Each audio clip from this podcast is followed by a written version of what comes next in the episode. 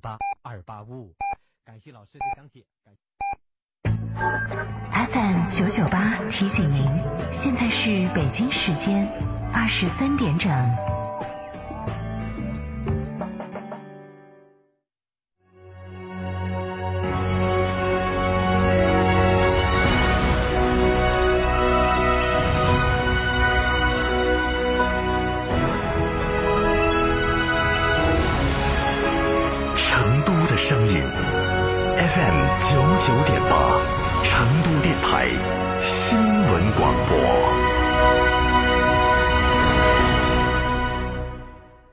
哎呀，天气好热，好口干哦，喝水嘛，不得胃，喝可乐嘛，胀到胃，喝啤酒嘛，顶到肺。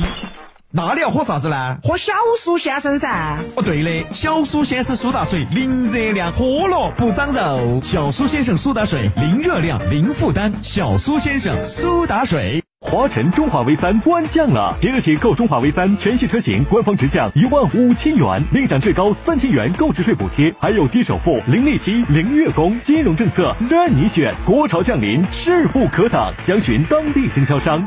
暑假大手牵小手，游遍全世界，宁夏夏令营二千九百八十元起，内蒙古草原亲子游一千六百八十元起，华东三市夏令营三千三百八十元起，新马两国亲子游一万零三百八十元起，日本八千七百八十元起，新奥两地一万一千九百九十元起。更多暑期夏令营、研学、亲子游等路线，可到双林路九十九号成都广电一路通线下体验店咨询，或致电六六零零二三四五六六零零二三四五。七至八月，来摩登安仁奇妙小镇参加安仁公馆派对节、古镇国潮生活节、奇妙花园泡泡节、宝藏少年养成记。本周末，Click Number Fifteen 小月老板马赛克乐队空降安仁，详见安仁华侨城官方微信。智能升级，这个夏天只有二十五度。昂克赛拉云控版十点八八万，日供仅需三十九元；CX 五云控版十六点三八万，日供仅需六十九元。即享智联车生活，更享零首付、零利息及最高一万三千元置换补贴。详询长安马自达成都经销商。九九八快讯。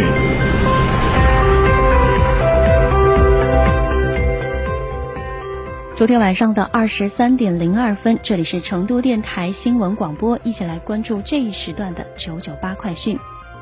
首先来关注天气方面，成都市气象台发布，预计成都今天晚上到明天白天阴天有小雨，东部部分地方中雨，气温二十到二十八度。八号晚上到九号白天阴天见多云，夜间有分散的阵雨，气温二十到二十九度。九号晚上到十号白天阴天见多云，气温二十二到三十度。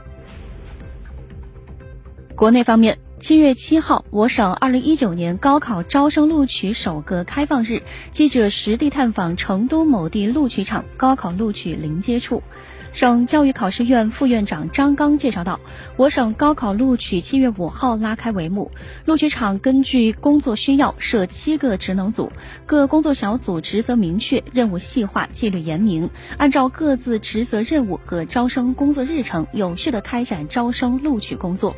提醒考生和家长注意，今年我省有十个渠道查询录取信息，分别是四川省教育厅官网、官方微信和微博、四川省教育考试院官网、官方微信和手机客户端、四川电信 IPTV、各市州招考办、录取场信访站、四川广播电视台科教频道“高考三六零”栏目。垃圾分类无疑是最近最热的话题之一。近日，住建部的相关负责人表示，今年计划投入二百一十三亿元，到二零二零年年底，将会在先行先试的四十六个重点城市基本建成垃圾分类处理系统。在我国，越来越多的城市已经或正在出台生活垃圾管理条例，将垃圾分类纳入立法。全国医疗卫生机构达到了九十九万多个，民营医院数量占医院总数的百分之六十三，远程医疗服务覆盖全国国家级贫困县和边远地区，医务人员队伍不断壮大，执业医师达到三百六十万人，注册护士四百一十万人。国家卫健委副主任王贺胜六号在此间举行的二零一九中国医院大会上发言表示，我国优质高效的医疗卫生服务体系正在不断健全。记者日前从全省异地就医年度总结暨运行分析会上获悉，今年我省将试点与云南、贵州、西藏、重庆开通跨省医保个人账户直接结算。这意味着，将来在试点范围内符合条件的医药机构，可以直接刷医保卡上个人账户的钱看病或买药。今天上午十点十分，经过三年的艰苦奋战，位于川滇黔交界处的鸡鸣三省大桥主拱合龙，为年底建成通车奠定基础。鸡鸣三省大桥是全省渡改公路桥项目之一，它的建成将改变四川叙永县、云南镇雄县两个国家级贫困县隔河相望不相连的历史，并彻底改变当地群众交通状况。进入七月，车企陆续公布六月销量快报，多家企业销量同比大幅增长，有的企业销量还刷新了月度记录。中国汽车流通协会乘用车市场信息联席会预测，六月汽车销量将实现一年来首次同比增长。当地时间七月六号，在阿塞拜疆首都巴库举行的第四十三届世界遗产大会通过决议，将中国世界文化遗产提名项目良渚古城遗址列入世界遗产名录。至此，中国世界遗产总数达五十五处，位居世界第一。山西省公安厅七月七号发布消息称，日前该省警方从境外成功追回几年前被盗墓犯罪集团盗掘贩卖的西周时期青铜重器——国家一级文物一尊一方仪。七月七号至十号，我国南方将出现新一轮强降水过程。中央气象台七号发布暴雨黄色预警，中国气象局启动重大气象灾害暴雨四级应急响应。贵州、广西、湖南、江西、浙江及可能受影响的省级气象局，根据实际研判，保持或调整相应的应急响应级别。把目光转向国际方面，联合国安全理事会五号发表声明，谴责利比亚首都迪利波里附近难民收容所遭空袭，呼吁冲突双方停火，并要求其他国家不要介入。声明谴责迪利波里东部一处难民收容所三号凌晨遭遇空袭，对利比亚人道主义形势表达深切担忧。空袭致死至少五十三人，包括六名儿童，超过一百三十人受伤。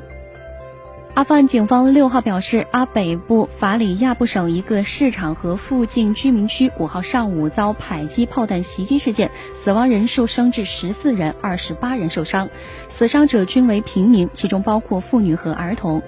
法里亚布省省长谴责塔利班为达恐吓目的而向平民发动袭击，塔利班发言人否认该组织制造了此次袭击。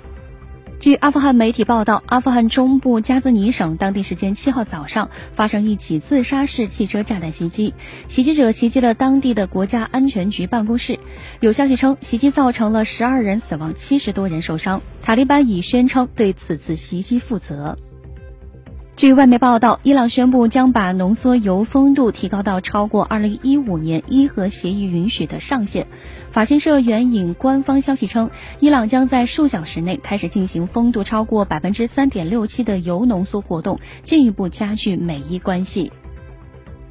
土耳其购买的俄罗斯 S 四零零型防空导弹系统交付在即。土耳其媒体报道，首套 S 四零零系统七号将在俄罗斯装上飞机，预期下周有两架货运飞机运抵土耳其。就这一说法，俄罗斯总统新闻秘书五号重申，S 四零零系统军售在按计划落实。近日，著名摇滚乐队披头士成员与英国音乐企业家布莱恩·爱泼斯坦在一九六二年签订的第一份管理合同原版，在伦敦苏富比拍卖行进行拍卖，预计价值将在二十万到三十万英镑，拍卖将持续到七月九号。英国一项调查发现，粗略计算，女人一生决定穿什么累计耗时约五个月。调查结果显示，女性平均每个工作日早晨花费十二分钟挑选合适的衣服，周末早晨耗时十分钟，外出约会耗时二十七点五分钟。照此计算，一周穿衣耗时超过一小时。十八到六十五岁决定穿什么衣服，累计耗时长达五个月。以上就是这一时段的九九八快讯，由娜娜编辑播报，感谢您的收听。